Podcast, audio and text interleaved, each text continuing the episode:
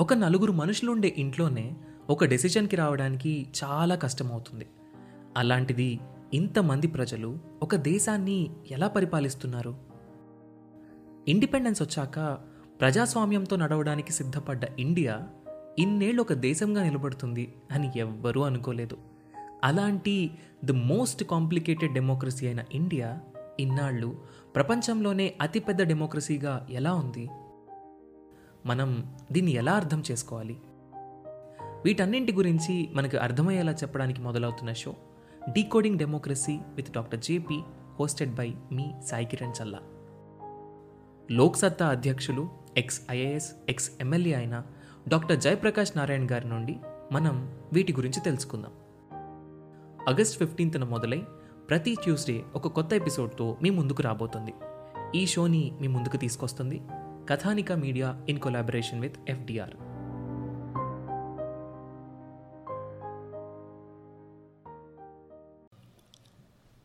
Hello everyone, welcome to UPSC Radio Podcast. This is season number 1, episode number 7. ఈరోజు topic north east monsoons లేదా retreating monsoons వచ్చింది వెళ్ళిపోవాలి కదండి ఎవరైనా కానీ అలాగే మాన్సూన్స్ కూడా మన ఇండియా మీదకి వచ్చిన గాలులన్నీ తిరిగి వెళ్ళిపోవాలి. ఇండియా మీదకి వచ్చేది సౌత్ వెస్ట్ మాన్సూన్స్ అంటాం. ఇండియా నుంచి వెళ్ళిపోయాయి నార్త్ ఈస్ట్ మాన్సూన్స్ లేదా రిట్రీటింగ్ మాన్సూన్స్ అని కూడా అంటాం. మనకు generally February March April May June ఈ టైంలో India northern part of the world అంటే Europe northern Africa a complete Asia USA Mexico Canada ఇవన్నీ కూడా చాలా హాట్గా ఉంటాయి. ఎందుకంటే సూర్యుడు ఈ ఏరియాస్లో ఎక్కువ ఇల్యూమినేషన్ ఇస్తాడు. వేడి ఎక్కువ ఉంటుంది కాబట్టి. సో ఈ ఏరియాస్ అన్ని హాట్గా ఉన్నప్పుడు లో ప్రెషర్ ఫామ్ అయ్యి కింద ఉండే Antarctic ocean Pacific ocean Indian ocean నుంచి గాలులన్నీ ఇండియా మీదకి వస్తుంటాయి. అలా వచ్చే మూమెంట్ని సౌత్ వెస్ట్ మాన్సూన్ అంటాం. కానీ నార్త్ ఈస్ట్ మాన్సూన్ అంటే సూర్యుడు నార్థన్ హెమిస్ఫియర్ వదిలిపెట్టి ఇండియా వదిలిపెట్టి Australia South America Brazil Peru Chile Antarctica ఈ కంట్రీ సైడ్ ఇంకో సిక్స్ మంత్స్ ఉంటాడు. That is after August September October November December ఈ టైంలో సో ఆబ్వియస్లీ నార్థన్ హెమిస్పియర్లో ఉండే మనకు కోల్డ్ ఉంటుంది. సదరన్ హెమిస్పియర్లో ఉండే ఆస్ట్రేలియా వీళ్ళందరికీ హాట్గా ఉంటుంది. అందుకోసమే జనరల్లీ మనం ప్రపంచం మొత్తం క్రిస్మస్ని డిసెంబర్లో కోల్డ్ ఎయిర్ టైంలో జరుపుకుంటే ఆస్ట్రేలియా వాళ్ళు మాత్రం హాట్గా జరుపుకుంటారు. వాళ్ళకి క్రిస్మస్ హాలిడేస్ సమ్మర్లో వస్తాయి అనమాట సో ఈ నార్త్ ఈస్ట్ మాన్సూన్స్ అంటే ఇండియా నుంచి గాలులు వెనక్కి వెళ్ళిపోవడం ఇండియా నుంచి ఇండియన్ ఓషన్కి ఇండియా నుంచి అంటార్టికాకి ఇండియా నుంచి ఆస్ట్రేలియాకి గాలులు వెనక్కి వెళ్ళిపోవడాన్ని ఈ నార్త్ ఈస్ట్ మాన్సూన్స్ అని కూడా అంటాం మనం. ముఖ్యంగా మనం ఇంకోటి గుర్తుపెట్టుకోవాలి ఇక్కడ. రష్యా నుంచి ఈస్టర్న్ సైబీరియా అంటాం రష్యాలో ఈస్టర్న్ పార్ట్ని. చాలా కోల్డ్గా ఎప్పుడూ మనకు కోల్డ్ అట్మాస్ఫియర్ ఉంటుంది ఈ సైబీరియా ఈస్టర్న్ రష్యాలో. అఫ్ కోర్స్ అది అండర్ డెవలప్డ్ ఏరియాస్ కూడా. అందుకోసమే మోడీ రీసెంట్గా థౌసండ్ క్రోడ్స్ కూడా ఇచ్చాడు ఆ ఏరియా డెవలప్మెంట్కి సో ఈ ఏరియాస్ నుంచి చాలా కోల్డ్గా ఉంటుంది అగ్రికల్చర్ ఉండదు. ప్లస్ దాని కింద ఉండే మంగోలియా అక్కడ కూడా చాలా కోల్డ్గా ఉంటుంది ఈ six months I mean to say August September October November December ఈ ఏరియాస్లో Tibet Gobi desert Manchurian plateau Kazakhstan Uzbekistan ఈ కంట్రీస్ ఈ central Asian countries east Asian countries north Asian countries ఈ కంట్రీస్ మొత్తం కూడా చాలా కోల్డ్గా అబ్నార్మల్ కోల్డ్గా ఉంటాయి అన్నమాట ఎక్కడైతే మన కోల్డ్ ఎక్కువ ఉంటుందో గాలిలో తేమ శాతం బరువెక్కిపోయి అవన్నీ మాలిక్యూల్స్ కిందకు వచ్చేస్తాయి. అలా కిందకు వచ్చేసినప్పుడు మనం ఫీల్ అయ్యే ప్రెజర్ చాలా ఎక్కువగా ఉంటుంది. మనకు generally one zero zero four one zero zero three MB millibars pressure ఉండాల్సింది. వింటర్లో మాత్రం one zero one one one zero one five one zero two zero కూడా ఉంటుంది కొన్ని ఏరియాస్లో ప్రెజర్ అనమాట సో ఈ హై ప్రెజర్ దగ్గర పక్షులు ఎగరలేవు. ఎప్పుడైతే గాలిలో తేమ శాతం ఎక్కువ ఉంటుందో గాలిలో ప్రెజర్ ఎక్కువ ఉంటుందో పక్షులన్నీ ఎగరలేవు. అందువల్ల ఈ రష్యా నుంచి మంగోలియా నుంచి చైనా నుంచి పక్షులన్నీ కూడా వన్స్ ఆగస్ట్ అయిపోగానే అవన్నీ కూడా సదరన్ హెమిస్ఫియర్కి వచ్చేస్తాయి. ఆస్ట్రేలియాకి వెళ్ళిపోతాయి. అక్కడ ఉండే పక్షులన్నీ కూడా అవి బతకడం కోసము వాటి బ్రీడింగ్ గ్రౌండ్స్ కోసం. ఎందుకంటే ఆ పక్షులకి గుడ్లు కూడా అవి హ్యాచ్ అవ్వవు అనమాట సో అందుకోసం ఈ పక్షులన్నీ కూడా ఇండియాకి శ్రీలంకకి ఆస్ట్రేలియాకి వస్తూ ఉంటాయి. మరి ముఖ్యంగా చెప్పాలంటే కొన్ని బర్డ్స్ ఉన్నాయండి. మనకు Siberian crane పెల్సివియన్ birds Amur falcon greater flamingo కొన్ని కొన్ని రకాల crane types goose bar headed goose అని కూడా అంటుంటాం. ఇవన్నీ కూడా రష్యా నుంచి ఇండియాకి వస్తూ ఉంటాయి. అంటే ఇండియాలో క్లైమేట్ బాగుంటుందా? అయితే ఇండియాని చూడడానికి విజిట్ చేస్తున్నాయని కాదు అక్కడ రష్యాలో ఉండే కోల్డ్ టెంపరేచర్స్ని భరించలేక ఆస్ట్రేలియాకి వెళ్ళాలి అవి. ఆస్ట్రేలియాకి అప్రాక్సిమేట్లీ మనకు ఎయిటీన్ థౌసండ్ కిలోమీటర్స్ ఉంటుంది. మరి ఆ ట- అంత డిస్టెన్స్ని ట్రావెల్ చేయాలి అంటే obviously they have to take a break. ఆ బ్రేక్ ఇండియాలో వస్తుంది వాళ్ళకి. ఒడిస్సాలో ఉండే చిలికా లేక్ దగ్గర పులికా ఆంధ్రప్రదేశ్లో ఉండే పులికాట్ లేక్ దగ్గర తెలంగాణలో ఉండే అమీన్పూర్ లేక్ దగ్గర ఈ లేక్స్ దగ్గర అవి రెస్ట్ తీసుకొని మళ్ళీ ఆస్ట్రేలియాకి పయనం ఆస్ట్రేలియాలో ఉండి అక్కడ బ్రీడింగ్ గ్రౌండ్స్ని కొన్ని కొన్ని బర్డ్స్ ఇక్కడ Ameenpur lake Chilika lake Pulicat lake ఇక్కడ బ్రీడింగ్ గ్రౌండ్స్ మార్చుకుంటాయి. కొన్ని ఆస్ట్రేలియాకి వెళ్ళిపోయి అక్కడ పిల్లలు ఎక్కండి మళ్ళీ ఇంకో three months two months wait చేసిన తర్వాత మళ్ళీ అవన్నీ రిటర్న్ వెళ్ళిపోతాయి. అంటే ఈ నార్త్ ఈస్ట్ మాన్సూన్ విండ్ ఎప్పుడైతే స్టార్ట్ అవుతుందో లేదా రిట్రీటింగ్ మాన్సూన్స్ ఎప్పుడైతే స్టార్ట్ అవుతుందో ఆ కోల్డ్ని భరించలేక దానికన్నా ముందే ఈ బర్డ్స్ అన్నీ కూడా బయలుదేరి ఆస్ట్రేలియాకి వెళ్ళిపోతాయి. సో మనం ఈ టైంలో ఈ సీజన్లో ఈ రకరకాల బర్డ్స్ అన్నిటినీ కూడా మనం ఇండియాలో చూడొచ్చు. And as the lakes I said తెలంగాణలో ఉంటే హైదరాబాద్లో ఉండే అమీన్పూర్ లేక్. హైదరాబాద్ సిటీలో ఉంటుందండి. సిటీ అవుట్స్కర్ట్స్లో ఉంటుంది. One of the beautiful lakes. National lake heritage status కూడా ఇచ్చారు. The one and only lake. ఒడిస్సాలో ఉంటే చిలికా లేక్ అని. ఆంధ్రప్రదేశ్లో పులికాట్ లేక్ కొల్లేరు లేక్. ఈ లేక్స్లో కూడా మనం ఈ బర్డ్స్ని చూడొచ్చు. దాంతోపాటు ఇంకో విషయం కూడా మనం తెలుసుకోవాలి ఇక్కడ. ఎప్పుడైతే ఈ cold wind Russia Mongolia Tibet నుంచి ఇండియా వస్తున్నాయో ఆ కోల్డ్ విండ్లో ఫాగ్ కంటెంట్ ఎక్కువ ఉంటుంది. తేమ శాతం తక్కువ ఉంటుంది ఫాగ్ కంటెంట్ ఎక్కువ ఉంటుంది. ఆ ఫాగ్ హిమాలయాస్కి టచ్ అవుతుంది. ఇండియాకి రావాలంటే ఎవరైనా అది మనుషులైనా సరే విండ్ అయినా సరే సన్లైట్ అయినా సరే ఫస్ట్ హిమాలయాకి టచ్ అవ్వాలి నార్థన్ హెమిస్ఫియర్ నుంచి వచ్చేటప్పుడు. సో ఈ గాలులన్నీ ఈ తేమ శాతం లేకపోతే ఈ ఫాగ్ మొత్తం కూడా హిమాలయస్లో ఆగిపోతుంది.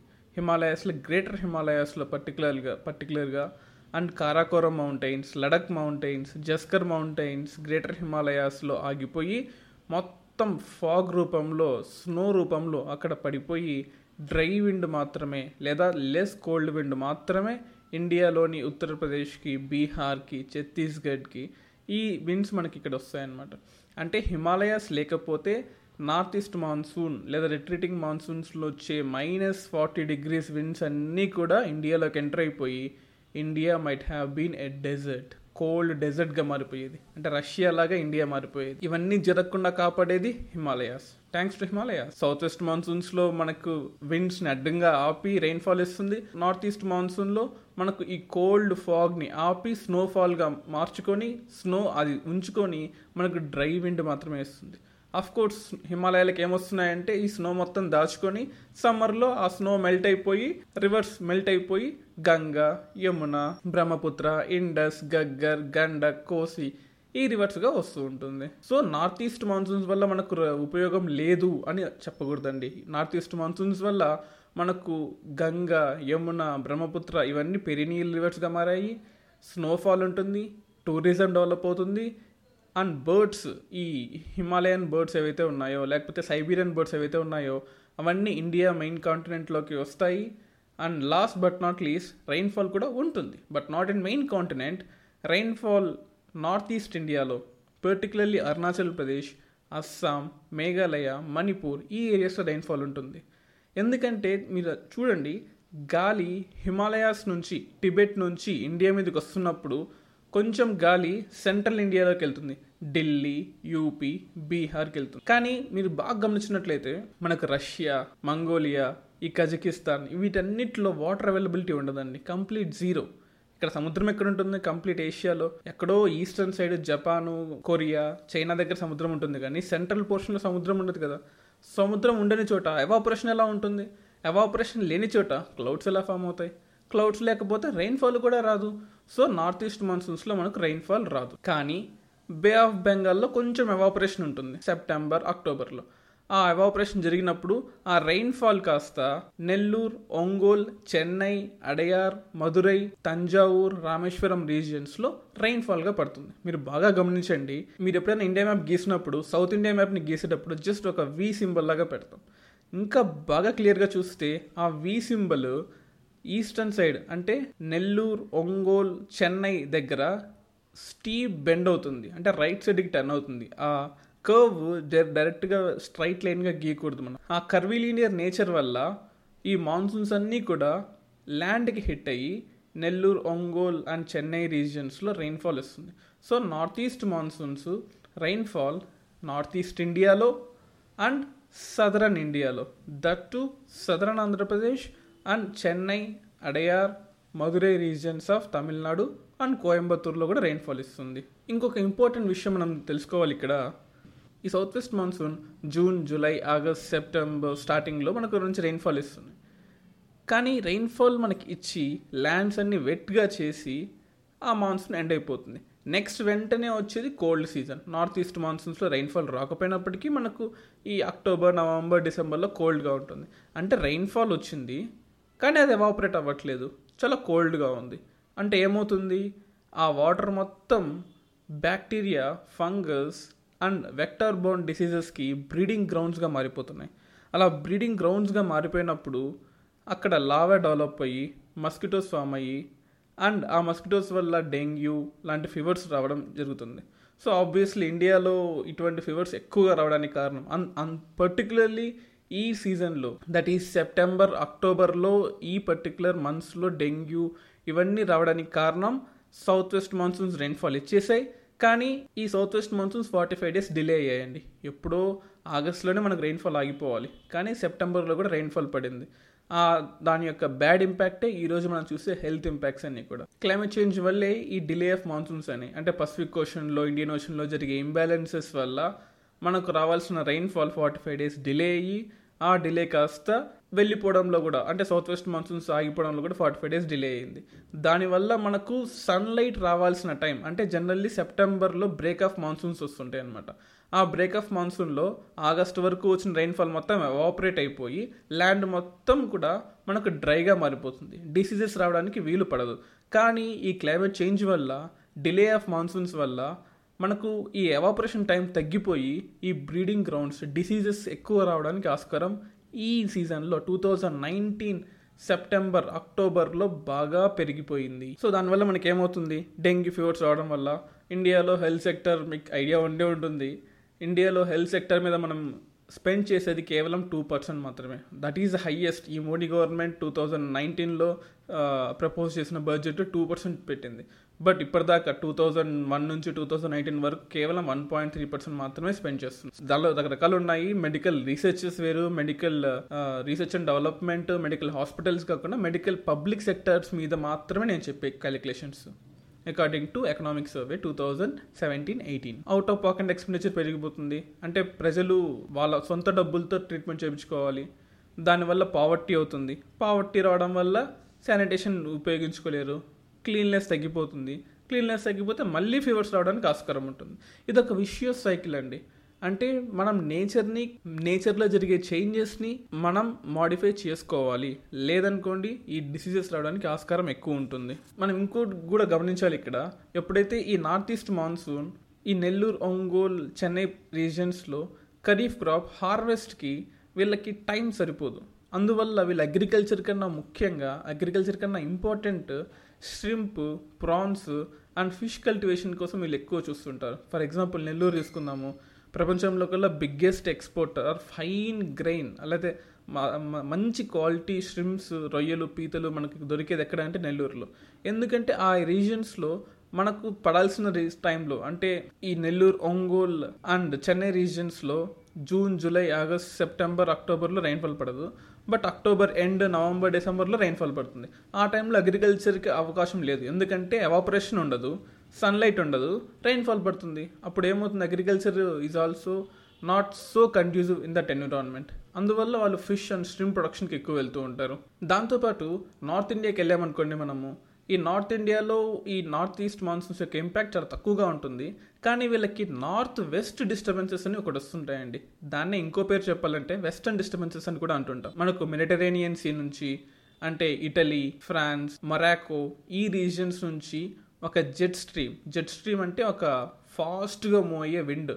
గంటకి ఆరు వందల కిలోమీటర్లు ఫాస్ట్గా మూవ్ అయ్యే ఒక విండ్ మెరిటరేనియన్ నుంచి Turkey Arabian peninsula Iranian peninsula Afghanistan Pakistan India మీదుగా హిమాలయాస్కి గాలి ఇచ్చి ఆ గాలి రైన్ఫాల్ రూపంలో మనకు వెస్టర్న్ యూపీ ఢిల్లీ రాజస్థాన్ వాళ్ళకి కొంచెం రైన్ఫాల్ వస్తుంది.